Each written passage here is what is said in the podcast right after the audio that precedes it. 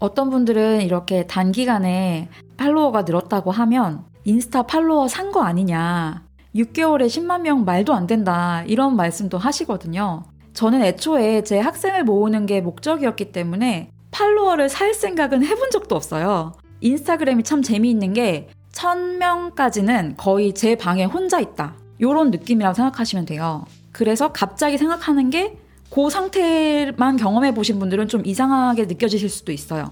그때는 누군가 제 컨텐츠를 보게 하려면 제가 직접 찾아가야 되니까 그때는 팔로워가 잘 늘지 않는데 저는 그 상황에서도 계속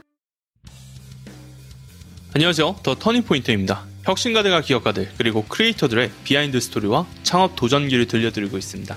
저는 여러분의 호스트 댄 유라고 합니다. 당신이 사랑하는 일을 비즈니스로 바꿀 수 있게 도와드리겠습니다. 6개월 만에 10만 명의 팔로워를 달성한 것은 의심할 여지 없이 인상적인 성과입니다. 단 제가 생각했을 때 오늘 모신 게스트분이 정말 인상적인 이유는 이보다 그녀의 놀라운 결단력 때문입니다. 저는 사람들이 준비 단계에 머물러 있는 것을 자주 봅니다. 많은 사람들이 창업을 꿈꾸지만 그 꿈을 실현하기 위해 필요한 시간, 돈, 노력까지 기꺼이 투자하는 사람은 극소수에 불과합니다. 단 오늘 모신 게스트분인 Like a Korean 아카데미의 인애 선생님은 후자에 가까운 분이셨는데요. 과연 이것이 그녀가 만든 놀라운 성과의 비결이었을까요? 같이 한번 살펴보도록 해요. 안녕하세요. 오늘도 Turning Point 팟캐스트 시작해보겠습니다. 자, 오늘 좀 재밌는 분을 모셔봤어요. 크리에이터 분들을 많이 모셔보긴 했는데, 저는 이제 아직 제가 한국어를 잘 못한다 생각하는데, 그래서 그런지 오늘 한국어 크리에이터 분을 한번 모셔보았습니다. 어서오세요. 안녕하세요. 라이커 코리안의 김인혜입니다. 반갑습니다. 반갑습니다. 영어 발음을 들어보니까 한국어만 잘하시는 게 아니라 영어도 좀 잘하시는 것 같은데, 자, 좋습니다.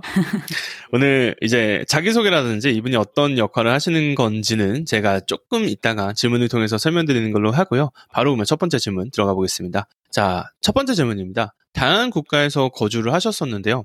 혹시 당시의 경험에 대해서 이야기를 해주실 수 있으실까요? 또 어떠한 사유로 해외에 살게 되셨나요?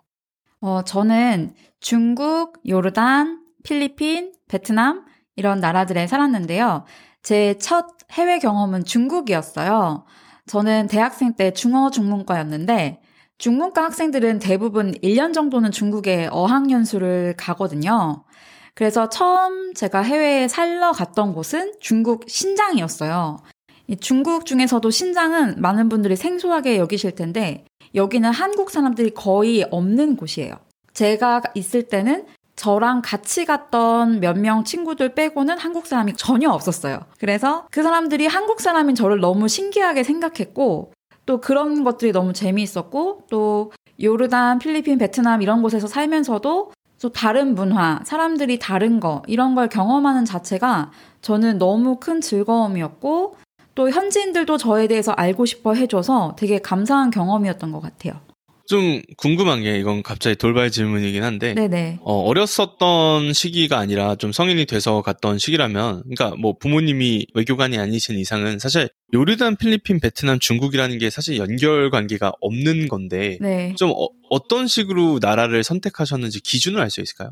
나라 선택의 기준이 사실 그때 그 상황에 따라서 달랐기 때문에 중국은 제가 중문과였기 때문에 갔던 거고 요르단은 제가 그 당시에 코이카라는 프로그램을 통해서 갔던 건데 제가 갈, 한국어 교원으로서 갈 수 있는 가장 먼 나라가 요르단이었어요. 그래서 가장 멀리 한번 가보자. 그래서 요르단을 지원을 했었고 그 다음에는 이제 필리핀이 어떻게 세종학당이랑 연이 돼서 세종학당의 필리핀으로 그 다음에 세종학당으로 베트남 이렇게 가게 된 거예요. 자 명쾌하게 이해가 됐습니다. 네. 자 그러면 두 번째 질문 드릴게요. 다양한 문화를 두루 이제 접하시면서 배우신 가장 중요한 교훈은 무엇이었나요? 아무래도 다양한 문화를 접하게 되니까 생각의 틀이 좀 넓어지는 게 있었던 것 같아요. 각 나라마다 문화가 많이 다르니까 그런 문화들을 보면서 아, 내가 알고 있던 게 항상 정답은 아니구나. 이런 좀 유연한 사고 방식을 갖게 됐던 것 같아요. 내 생각이 항상 정답일 수도 있지만 다른 문화에서는 그들이 어떤 이유에서 그런 행동을 하는지 그런 거를 고민해 보는 게 중요하다는 걸 깨닫게 됐고 예를 들어서 뭐 한국의 학생들은 항상 공부를 열중해서 해가지고 집에 돌아와서도 책상 앞에 앉아 있거나 스마트폰을 보거나 하는 경우들이 많잖아요. 근데 어떤 나라를 가니까 가족끼리 모여서 하루 종일 시시콜콜한 대화를 주고받는 게 일상이더라고요. 한 예로 그 요르단에서는 심지어 샤워를 하고 나온 사람한테 건네는 인사가 있어요. 그러니까 이런 문화 차이를 이해하면서 아, 다른 사람들이 어떤 행동을 하는 이유에 대해서 고민해 보는 것이 중요하다는 거. 이런 것들을 배웠던 것 같아요. 아, 다음 질문하기 전에 요르단에서 건네는 그 인사 뭔지 너무 궁금한데, 뭐, 시원하니 뭐 이런 건가요? 어, 그냥 이제 좀 축복하는 인사 같은 건데요. 나이만이라고 해서 샤워를 하고 나오면 꼭 나이만을 하고, 그 다음에 그 나이만에 대한 대답이 또 있어요. 이제 그러면서 대화가 또 오고 가는 거예요. 계속. 재채기 했을 때 블레스유처럼. 그쵸? 블레스유 하는 것처럼. 근데 거기도 재미, 재밌는 게, 그 재채기 했을 때도 블레스유에 대한 대답이 있고, 그거에 대한 대답이 또 있어요. 그러니까 이런 것들이 굉장히 다르죠, 문화가. 생각보다 인류의, 인간의 이런 정이 있네요. 그쵸? 저희가 모르는. 네. 음. 3번 질문 드릴게요. 전부터 선생님이 되고 싶다는 생각을 좀 하셨었는지, 또 어떠한 계기를 바탕으로 한국어를 전문적으로 가르치기로 결심하게 되셨는지가 궁금합니다. 첫 해외 생활이 중국이었다고 했잖아요.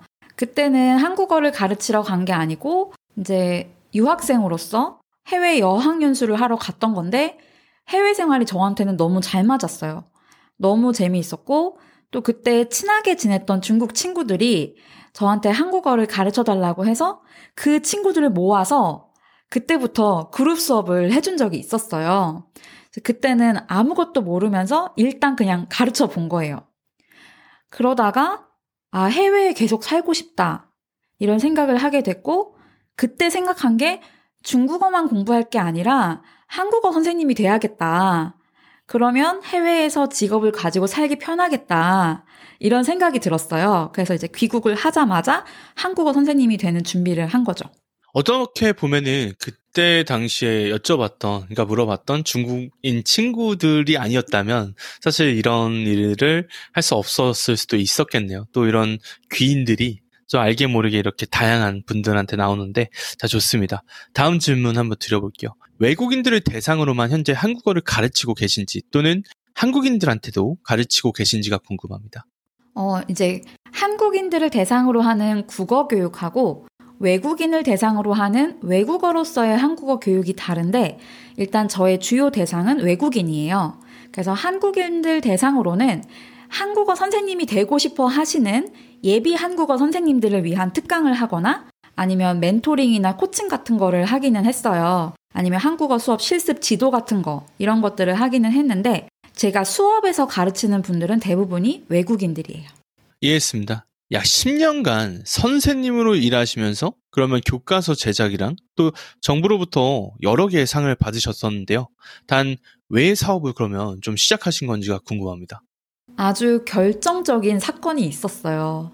사실 아주 오래전부터 저만의 일을 해보고 싶다는 생각은 있었는데 가장 중요한 거는 제 전문 분야에서 전문성을 갖추는 거다라고 생각을 했기 때문에 일단은 제 전문 분야에 최선을 다해서 노력을 했어요. 일하면서 어, 제가 일하고 있는 분야에서 최선을 다해서 노력을 했고 근데 일부 기관에서는 전문성이 더 있다고 해서 그 사람을 더 우대하거나 대우해주지 않는다는 것을 알게 된 거죠. 오히려 너무 튀는 사람을 별로 반기지 않는 분위기도 좀 있었어요. 그러다가 아주 결정적인 계기가 된 건 제가 한국에서 한 대학에서 강사로 일을 하고 있을 때였는데 일하던 대학교에서 다음 학기에는 사정상 수업을 못 드린다. 이런 말을 듣게 된 거예요. 그 당시 저는 강사 평가에서 최고점을 받았고 제 커리어에 대해서 자신이 있었기 때문에 굉장히 충격적이었어요, 그때. 그리고 저는 언제든지 대체가 가능한 사람으로서 일을 하고 있었다는 거를 깨닫게 된 거죠. 그래서 그 사건을 계기로 도끼를 품고 틱톡, 인스타, 유튜브 채널 3개를 전부 일을 갈면서 시작을 한 거죠. 그래서 이왕 이렇게 된 거, 이제는 남을 위해서 일하지 말고 나를 위해서 한번 일을 해보자. 이렇게 결심을 하면서 시작을 하게 됐습니다.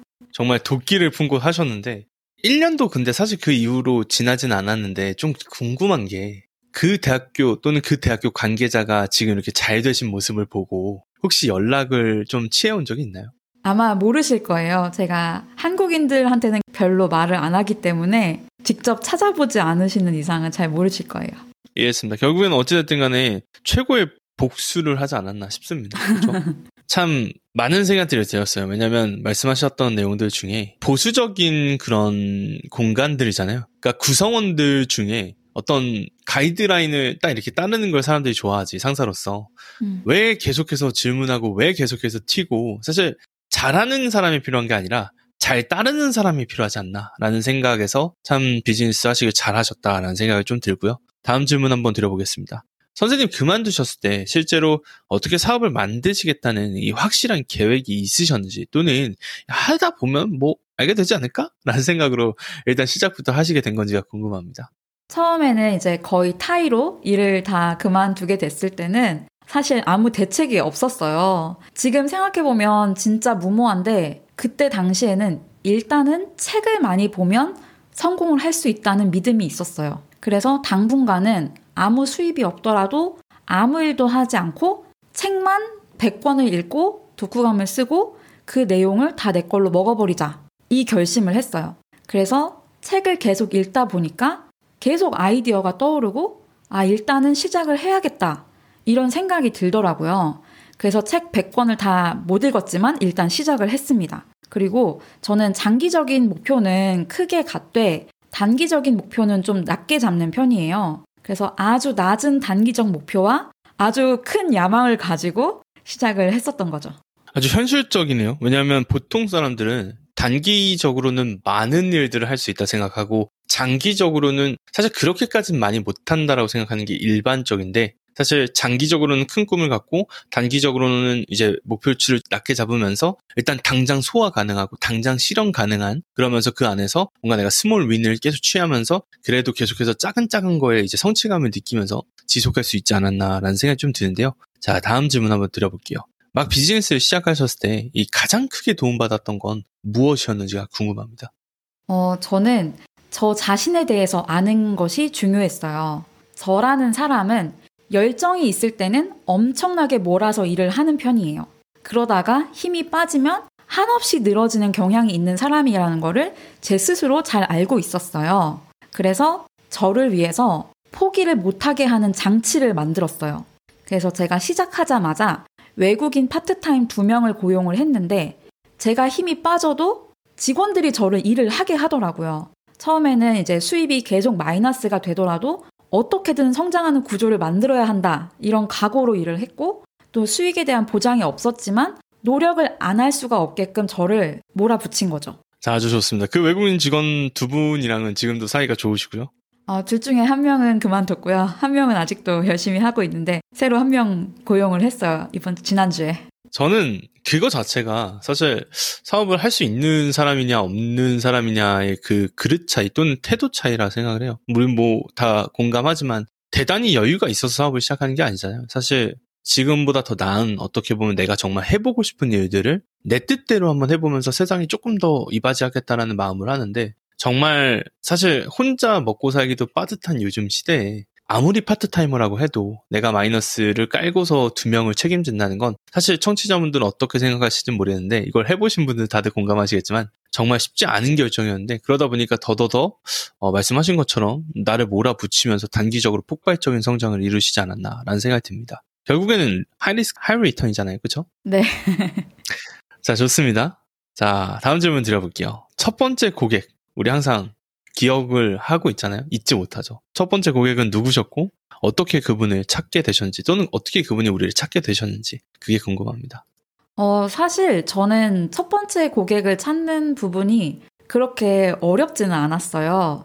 왜냐하면 제가 제 일을 10년을 이미 해왔기 때문에 기존에 가르쳤던 학생들하고 언제든지 소통할 수 있는 소통 창고를 미리 만들어 뒀었어요. 처음부터. 그래서 대부분 제 학생들은 저랑 페이스북 친구를 맺고 있었고, 처음에는 인스타를 하기 전에 개인 페이스북을 통해서 홍보를 했었고요. 그때는 제 인스타그램이 지금처럼 노출이 많이 되지 않던 시기였기 때문에 대부분 학생의 친구, 지인의 지인, 이런 분들이 제 첫 고객이었죠. 그래서 기존 학생들을 비롯해서 제 첫 고객들에게 아주 저렴하게 서비스를 제공하면서 좋은 후기들을 모을 수 있었고 또 제가 만든, 직접 만든 수업 커리큘럼을 정비도 해볼 수 있었어요.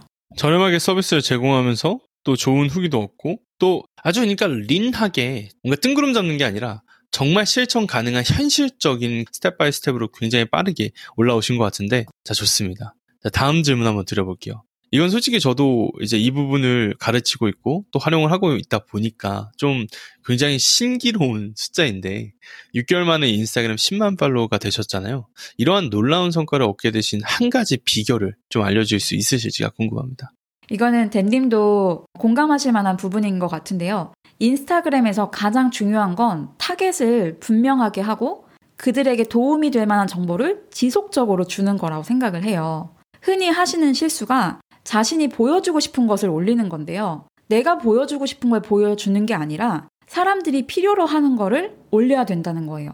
제 타겟이 외국인 초급 한국어 학습자인데요. 그 중에서도 영어권을 대상으로 하고 있는데 이 사람들을 대상으로 그냥 제 일상 브이로그를 처음부터 올리기 시작하면 처음에는 언파를 하겠죠. 이 사람들은 저한테 별로 관심이 없을 거예요. 근데 지속적으로 이건 책으로 내도 될 만한 정보다 싶은 것들을 무료로 계속 인스타그램 컨텐츠로 만들어줬던 게 효과가 있었어요. 그러면서 팔로워들이 늘어났죠. 이해했습니다. 결국에는 지속적으로 고퀄리티 말씀하신 것처럼 돈을 내고서 거의 봐야 되는 수준의 컨텐츠들을 꾸준히 계속해서 이제 씹어 먹을 수 있는 그런 소화 가능한 물량으로 이렇게 올려서 이렇게 인기가 얻었다라고 이제 해석이 됐는데 이제 실제 컨텐츠를 보다 보면 저도 이제 되게 놀란 게 우리 왜 옛날에 뭐 재미없는 이런 영어 이런 책들 보면은 참 철수와 영이 이제 미국 버전으로 나와가지고 그들끼리 dialogue라고 해서 대화하고 하는 것들 참 재미가 없었던 것들이 많은데 요즘 딱 트렌드에 진짜 맞는 그런 것들을 참 잘 구성해서 과하지도 않고 그렇다고 좀 부족하지도 않은 컨텐츠로 잘 만들어서 저는 되게 잘 보고 있습니다. 자 다음 질문 드려볼게요.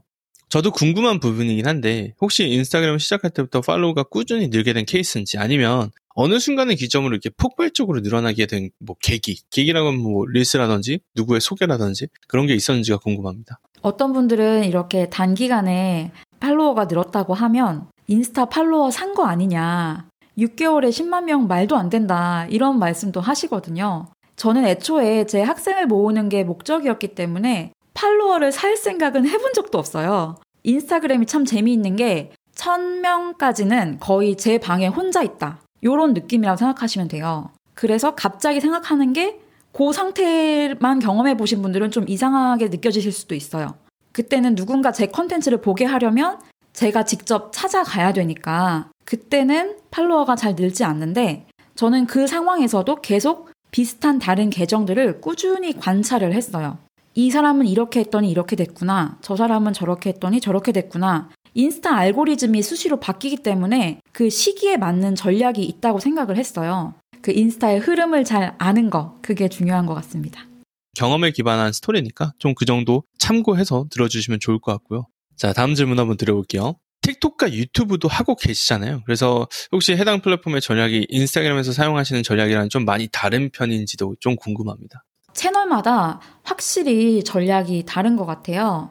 인스타그램은 제가 가장 집중적으로 하고 있는 채널인데 재미 플러스 교육적인 콘텐츠가 좀 통하는 부분이 있어요. 제가 가장 주력하는 부분이 이거고요. 틱톡은 재미와 흥미 위주의 콘텐츠가 확실히 인기가 많아요. 그래서 틱톡은 시청 지속 시간이 굉장히 중요해서 사람들이 영상을 끝까지 보게 하는 게 굉장히 중요해요. 마지막 내용이 뭘까? 궁금하게 만드는 거. 이게 도움이 돼요. 혹은 틱톡에서 기쁨이나 슬픔, 감동, 재미, 어떤 감정을 전달해 줄 수 있다면 그 컨텐츠는 더 쉽게 공유가 되겠죠.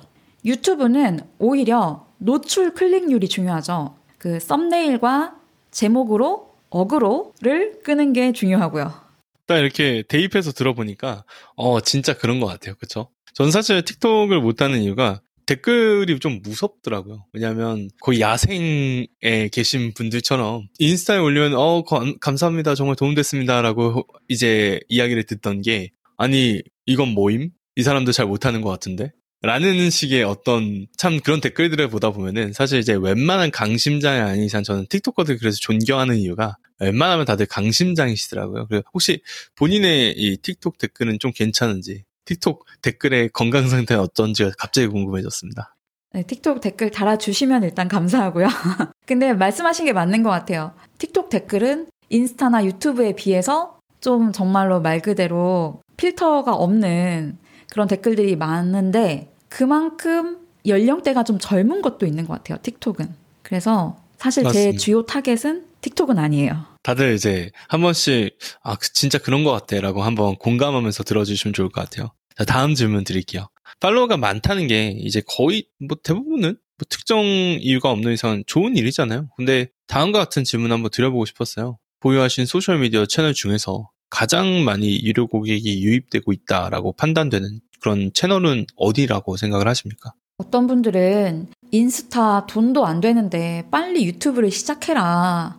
유튜브를 이제 하고는 있지만 본격적으로 해라 하시는 분들이 있으신데 저한테는 수익으로 가장 잘 연결되는 플랫폼은 인스타그램이었기 때문에 저는 현재는 인스타에 집중을 하고 있어요. 틱톡하고 유튜브는 인스타 컨텐츠랑 같은 내용을 업로드하면서 관리만 하는 정도고요. 그래서 저한테는 가장 많은 유료 고객이 유입되고 있는 채널은 인스타그램입니다.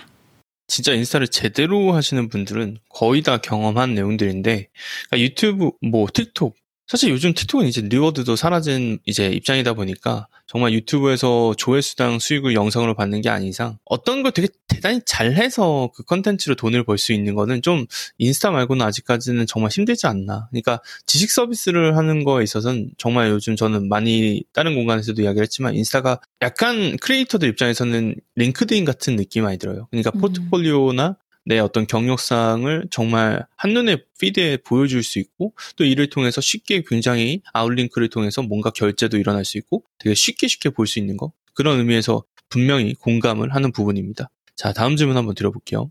현재 컨텐츠를 제작하시는 과정에 대해서 간단하게 말씀해 줄 수 있으실지 또 매주 얼마나 많은 컨텐츠를 업로드 하시는지 또 컨텐츠를 제작하기 위해서 이 시간 관리는 어떻게 하고 계신지가 궁금합니다. 네, 저는 일주일에 9개의 컨텐츠를 올리고 있는데요. Reels 3개, 일반 포스팅 6개를 꾸준히 올리고 있어요. 콘텐츠 제작을 위한 시간 관리 꿀팁이 하나 있는데요. 그거는 일을 몰아서 하는 거예요. 콘텐츠 제작을 위한 아이디어를 평소에 꾸준히 메모를 해뒀다가 Reels 촬영하는 날을 하루 잡고 지난번에는 두 달치를 한 번에 촬영을 했어요. 두 달도 넘는 분량이었는데 편집은 그때그때 필요할 때마다 그 영상을 가지고 와서 했고요. 왜냐면 Reels 촬영을 한번 하려면 저는 화장도 해야 되고 조명도 해야 되고 세팅도 해야 되고 뭐 마이크 체크도 해야 되고 귀찮은 일이 너무 많거든요. 근데 그거를 하루에 몰아서 다 처리를 해버리면 그만큼 제 시간이 절약이 되니까 저는 콘텐츠는 특히 촬영은 몰아서 하는 게 좋지 않나 싶어요. 저 갑자기 든 생각인데 그러면은 릴스 말고 일반 컨텐츠 제작하시는 데는 한 건당 뭐 평균 한 두세 시간 정도 걸리시나요? 아, 일반 컨텐츠는 제가 직원이 있기 때문에 아이디어를 날짜별로 짜주면 직원이 만들어줘요. 그래서 저는 그걸로 leverage를 할 수 있는 거죠. 시간에 대해서. 자, 이 부분에서 굉장히 크게 배울 수가 있는 게 사실 초반에는 마이너스라고 생각할 수 있었던 그 인건비가 있기 때문에 들어갔기 때문에 사실 지금 이제 말도 안 되는 카드뉴스 6개가 정말 high quality로 나오면서 Reels 3개에다가 6개가 붙어서 일주일에 9개라는 엄청난 양의 컨텐츠가 나오는 거거든요. 말씀하신 것처럼 그런 의미에서 굉장히 현명하게 leverage를 사용하셨다라는 생각이 좀 듭니다. 아이디어 정도는 누구나 다 줄 수 있으니까 거기에 마지막으로 올리시기 전에 한 번 더 confirm하고 내용 뭐 수정할 거 수정하고 굉장히 현명하게 이거는 일을 하고 있다라는 생각이 좀 들고 다음 질문 넘어가기 전에 이제 이런 것들을 가르치는 사람으로서 말씀을 드리면 업무를 몰아서 하는 걸 이제 영어로 매칭이라고 하는데 매칭을 굉장히 잘 활용하신 거라고 생각을 합니다. 또 릴스를 할 때는 뭐 다른 분들 어떻게 만드실지 모르겠는데 진짜 제대로 만들 거면 말씀하신 것처럼 조명부터 메이크업부터 의상부터 다 신경을 쓰는 게 맞기 때문에 한 번 하는 거 아깝거든요. 그래서 계속해서 뭐 워낙 특정 나를 이제 나타내는 의상이 있는 게 사실 제일 편하긴 한데 뭐 그런 걸좀 신경 쓰는 분들은 상의만 바꾸셔도 되니까 좀 그런 식으로 좀 현명하게 말씀하셨던 내용을 접목해 볼 수도 있을 것 같습니다. 자 다음 질문 한번 드려볼게요. 다른 한국어 교육자 분들과 본인의 이 차이점은 무엇이라고 생각을 하시는지가 궁금합니다. 한국어 교육자분들을 두 부류로 나눠봤을 때 한국어 교육을 전공하시고 대학교나 전문 기관에서 가르치시는 선생님 부류 아니면 지금 제가 하고 있는 것처럼 영어나 외국어를 너무 잘하셔서 능숙한 외국어 능력으로 온라인 플랫폼에서 재미 위주의 튜터링을 하시는 선생님들이 있어요. 근데 저는 이 두 분야에서 모두 일을 해봤기 때문에 양쪽이 가지는 장점을 모두 가지고 있다고 생각을 해요. 너무 재미 위주로 가는 것도 문제고 너무 전문적으로 가는 것도 흥미가 떨어질 수 있거든요. 그래서 저는 제가 가지고 있는 장점을 최대한 활용을 하려고 노력하고 있습니다. 전문 용어 이거 사기캐라고 하죠. 사기캐. 이 경쟁사들 입장에서는 아 내가 제가 어떻게 이겨 그런 말도 안 되는 고스펙 사기캐 아닌가라는 생각이 좀 듭니다. 자 여튼 괜히 성공하는 게 아니에요. 뭔가 잘 하기 때문에 성공하는 거죠. 그쵸? 자 다음 질문 한번 드려볼게요. 최근 몇 년간에 한국어가 유행을 하면서 이를 배우려는 수요가 정말 폭발적으로 증가를 한 것 같아요. 그냥 BTS thank you 하면서 잠깐 이런 것 같은데 사실 BTS뿐만이 아니라 정말 옛날에는 K-beauty만 있었는데 모든 모든 드라마들 어떤 것들 뭐 음식 하다못해 김치 같은 경우들도 정말 많은 사람들이 이제 사랑해주고 계신데 혹시 수강생 분들께 이 한국어를 공부하기로 결정한 사유를 여쭤보셨을 때 가장 많이 듣게 되시는 어떤 대답은 무엇인가요? 나라마다 공부 목적이 좀 다르기는 해요. 아시아권과 서양권의 학습 목적이 좀 다른데요. 예전에는 아까 말씀하신 것처럼 약간의 그 한류가 있었을 때, 이때는 일부 아시아 국가에서 한류에 대한 관심, 취업 목적 때문에 한국어를 배웠다면 최근에는 미국을 비롯한 영미권에서도 한국어를 배우고 싶어 하시는 분들이 많이 늘었어요. 이거는 그냥 제 느낌이 아니라 관련 보도 자료들도 많이 있고요. 최근에는 이 서양권에서도 오징어 게임을 비롯한 한국 넷플릭스 시리즈, BTS의 흥행, 이 이후에 한국어 인기가 그 전과도 비교할 수 없을 정도로 폭발적으로 증가를 했죠. 학생들한테도 물어보면 대부분 드라마 얘기를 많이 하고요. 아니면 케이팝 아티스트를 좋아해서 한국 공부를 시작했다라고 하는 분들이 많습니다. 또 거기에다가 이어서 요즘 국제 커플 유튜브 채널이나 아니면은 외국 분들이신데 한국 분들이랑 결혼해가지고 뭐 그 나라에 진짜 현재 거주하면서 local에 거주하면서 한국 거를 소개하는 그런 캐릭터들이 많아지니까 계속해서 이렇게 cross border로 하면서 정말 양 국가에서 이렇게 한국이 계속 홍보가 되고 있다 보니까 굉장히 좋은 시대인 것 같아요. 지금까지 가르쳐 보신 수강생분들 그래도 꽤 많으실 것 같은데요. 그래도 모두가 한 분 한 분 다 기억에 남으시겠지만 그래도 좀 특이했던 또 기억에 남는 한두 분 좀 설명해 주신다면 어떤 분들을 좀 소개해 주고 싶으신가요? 제가 베트남에서 가르쳤던 학생 중에 한 명이 생각이 나는데요. 정말 한국어 공부를 몰입을 해서 했어요. 한국어 자격 시험 가장 높은 급수인 6급을 굉장히 단기간에 따버리고 한국 대학원에 진학을 했고 또 한국에서도 꾸준히 스펙을 쌓아서 최근에 한국 대기업에 취업을 했어요. 그래서 지금 다니고 있는데 베트남 학생으로서 한국에 있는 대기업에서 한국인과 비슷한 연봉을 받고 다니는 일은 거의 드문 일이거든요. 그래서 지금도 이 학생과는 굉장히 친하게 지내고 있는데 이 케이스가 굉장히 성공한 케이스라고 볼 수 있고요. 그런데 어떻게 보면 한국어 선생님으로서 학생의 성공을 따지자면 저는 사실 공부하는 과정에서 오는 기쁨 자체가 성공이라고 해야 될 것 같아요. 그 수업 시간에 학생들하고 웃고 떠들다 보면 수업 시간이 훌쩍 지나가거든요. 그래서 어떤 목적을 달성하기 위해서 스트레스를 받으면서 하는 공부가 아니라 그 공부 과정 자체가 너무 즐거워서 하는 학생들이 대부분이에요. 약간 수능 만점자의 대답을 들은 듯한 약간 그런 느낌인데 참 감동과 FM의 이런 것들이 잘 섞여 있는 것 같아요. 그리고 되게 멋있다 생각이 드는 게 말씀하신 것처럼 어디 나라 사람인지가 중요한 게 아니라 정말 단기간에 가장 높은 급수를 따고 또 한국의 또 대학원에 그냥 온 게 아니라 또 그 이후에 또 대기업에 또 취업할 수 있도록 과정에서 분명히 말씀 안 하셨지만 또 나름 본인한테 또 조언도 구했을 거고 또 본인도 본인의 시간을 써서 아낌없이 조언도 줬을 거고 또 그러다 보니까 지금까지 그런 관계가 이어지는 걸 보면 돈을 받고 가르치는 관계에서 끝나는 게 아니라 정말 그 사람의 인생이 정말 잘 될 수 있도록 언어 교사가 아니라 멘토로서 사람들을 잘 가르쳐 오신 거 아닌가라는 생각을 감히 조금 어느 정도 암시 이제 느낄 수 있었습니다. 자, 다음 질문 한번 드려볼게요. 이제 얼마 질문이 안 남았습니다. 한국인이라면 이 자격증이 없어도 한국어 선생님이 될 수 있다고 말씀을 해주셨는데요. 선생님으로서 가장 힘든 점은 무엇이라고 생각을 하시나요?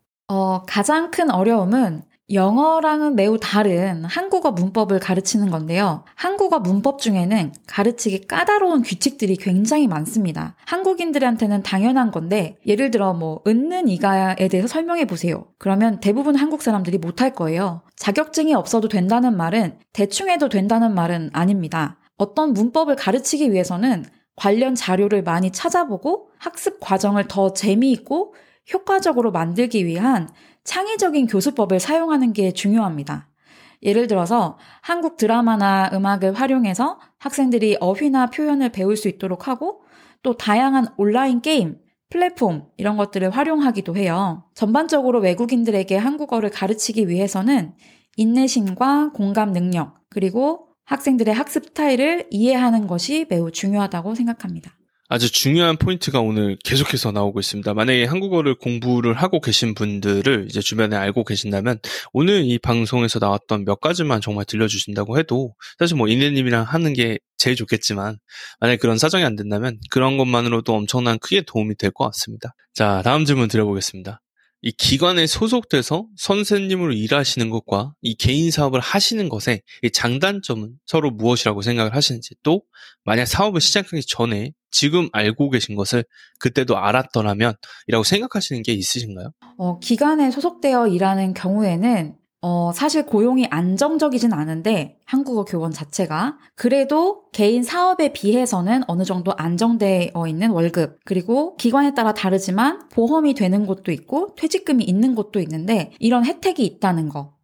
그 다음에 교육 프로그램이나 그런 어떤 시스템을 인프라가 구축이 되어 있어서 교육을 하는데 필요한 여러 가지 자원들이 마련이 돼 있다는 거. 제가 교육 프로그램을 직접 만들 필요가 없기 때문에 교사가 할 일이 상대적으로 좀 덜 복잡할 수도 있다는 게 장점이고요. 하지만 기관에 소속되어서 일하는 경우에는 교육 방식이나 프로그램이 좀 고정적일 수도 있고 개인적인 창의성이나 자유도가 좀 제한이 될 수도 있어요.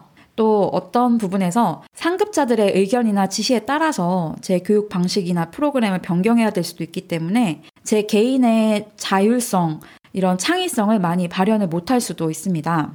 반면에 개인 사업을 하는 경우에는 자유롭게 교육 방식이나 프로그램을 구성할 수가 있어서 정말로 내가 원하는 대로 교육을 진행할 수가 있고요. 또 자신의 창의성과 역량을 발휘할 수 있는 기회가 많이 주어지고 자신이 만든 교육 프로그램을 통해서 다른 사람에게 도움을 준다는 보람도 느낄 수가 있어요.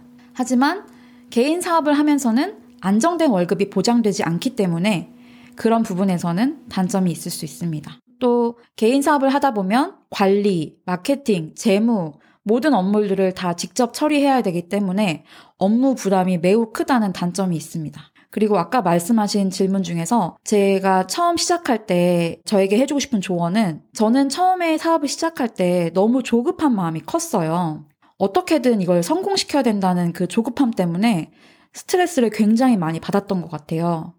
그래서 수업 가격도 처음에는 굉장히 낮게 책정을 했었는데요. 그때의 실수로 사실은 지금까지도 수업료를 단계적으로 인상하고 있는데 굉장히 오랜 시간이 걸리고 있고요. 다시 처음으로 돌아가고 싶지는 않지만 혹시 돌아가게 된다면 저는 처음부터 수업료를 좀 더 자신감 있게 올렸을 것 같아요. 많은 역할과 많은 일을 해오셔서 그렇지. 절대적으로 봤을 때는 사실 1년이 채 안 된 시간이잖아요. 어, 이네님한테는 이 시간이 그냥 8개월, 10개월이 아니라 어떻게 보면 3년, 4년, 5년치의 일을 하셨을 수도 있는데 참 굉장히 깊이 있는 그런 말씀이었던 것 같아요. 감사합니다. 자, 다음 질문 드려볼게요. 만일 누군가 이 한국어 선생님이 되는 것을 고려는 하고 있지만 이 실력에 대한 확신이 없다고 한다면 좀 들려주고 싶으신 조언이 있으실까요? 한국어 선생님으로 일은 하고 싶지만 실력에 대한 확신이 없으시다면 이렇게 조언을 드리고 싶어요. 일단은 배우면서 시작해 보세요. 어, 시중에는 문법을 가르치는 방법에 대한 자료들이 많이 나와 있고요. 또 온라인 웹사이트에서도 언제든지 그 해당 내용을 찾아보시고 공부하시면서 시작을 하실 수가 있어요. 그래서 이렇게 공부를 하시면서 시작해 보시는 걸 추천드리고 싶고요. 학생이 혹시 모르는 부분을 질문을 할 수도 있어요. 그럴 때는 솔직하게, 아, 내가 너에게 더 정확한 정보를 주기 위해서 좀 더 찾아보고 확인해보고 대답을 해줄게. 라고 솔직하게 말씀하시면 돼요. 그렇게 하시다 보면 자신의 창의적인 교육 방법이 생기실 거라고 생각을 하고 결국에는 선생님으로 일하는 건 책임감과 열정이 필요한 일이기 때문에 자신의 역량을 믿고 꾸준히 노력하면 좋은 선생님이 되실 수 있을 거라고 확신합니다.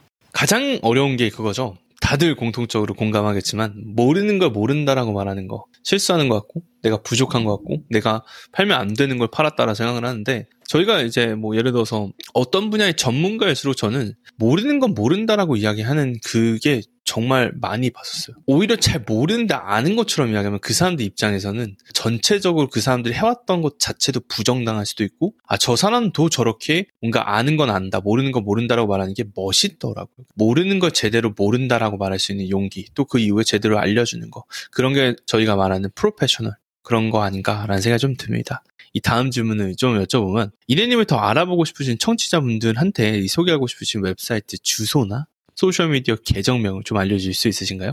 네, 제 계정은 외국인들을 위한 계정이기는 하지만 혹시 문의를 하실 분들을 위해서 인스타그램 계정을 알려드릴게요. 제 계정이 Like a Korean인데 이 Like a Korean이란 말이 한국인을 좋아한다? 한국인처럼 말해보자? 이런 중의적인 의미를 담고 있거든요. like.a.korean like.a.korean 이렇게 검색하시면 제 계정을 찾으실 수 있고요. 어, 인스타 DM을 제가 자주 확인을 하기는 하는데 가끔 제가 답변이 좀 늦을 수도 있어요. 그래도 기다려 주시면 제가 최대한 어, 모든 문의에 답변을 다 해드릴 수 있도록 노력을 해보겠습니다. 마지막 질문 딱 하나만 하겠습니다. 마지막으로 하시고 싶으신 말씀 해 주시면서 오늘 클로징 부탁드리겠습니다. 네, 저도 댄님 뉴스레터를 구독을 하면서 좋은 정보도 많이 얻고 사실 팬이었는데 이렇게 인터뷰에 초대를 해주셔서 너무 감사하고요. 이 팟캐스트를 듣고 계시는 분들이 어떤 일을 하려고 하시든지 일단은 주저하지 말고 시작해 보시라고 말씀을 드리고 싶습니다. 감사합니다. 오늘 끝까지 이제 시작에 대한 이야기가 많이 나왔습니다. 그리고 저는 굉장히 인상적이었던 게 아까 책 100권을 읽자, 읽고 뭔가 한번 해보자. 라는 거를 하실 때 실제로 계속 읽다 보니까 어 이거 이런 식으로 해서 먼저 일단은 해야 되겠는데? 일단 하고 나서 고치고 일단 하고 나서 거기 위에 얹어야 되겠는데? 라는 생각을 하면서 실제 시작을 해서 1년도 안 돼서 자리를 잡아버린 이내님이 오늘 말씀하신 이 소중한 시간들을 우리가 오늘 이 방송에 전부는 아니더라도 그래도 많이 담은 것 같아요. 그래서 이 방송 들으시면서 좀 뭔가 주저하고 계신 분들이 계셨다면 좀 시작을 한번 해보시길 바라고 이를 통해서 도움을 받으셨던 분들이 계시다면 이내님한테 한번 DM 보내면서 이러이러해서 도움을 많이 받았다라고 한다면 오늘 이내님이 써주신 이 시간에 충분히 보상이 또 되지 않을까 싶습니다. 오늘 방송 들어주셔서 감사드리고 이내님 감사드립니다. 감사합니다. 다시 한번 자신의 이야기를 공유해 주신 이내 선생님께 큰 감사 인사를 드립니다. 만일 비즈니스 준비 단계에 오랫동안 갇혀 있는 분이 계시다면 에피소드 45화 역시 반드시 들어보시길 추천드립니다. 해당 에피소드를 통해 비즈니스에 피해를 줄 수 있는 10가지 일반적인 장애물과 이를 극복하는 방법에 대한 팁을 다뤘습니다. 링크는 에피소드 소개란을 참고해 주세요. 그리고 다른 곳에는 공유드리지 않는 비즈니스 및 마케팅에 대한 보다 심층적인 통찰력을 가장 먼저 얻고 싶으시다면 commodin.com slash newsletter commodin.com slash newsletter에서 주간 뉴스레터를 무료로 구독해 보세요. 에피소드 소개란에 링크를 남겨두겠습니다. 이번 방송은 여기까지였습니다. 들어주셔서 감사드리고 다음에 뵙겠습니다.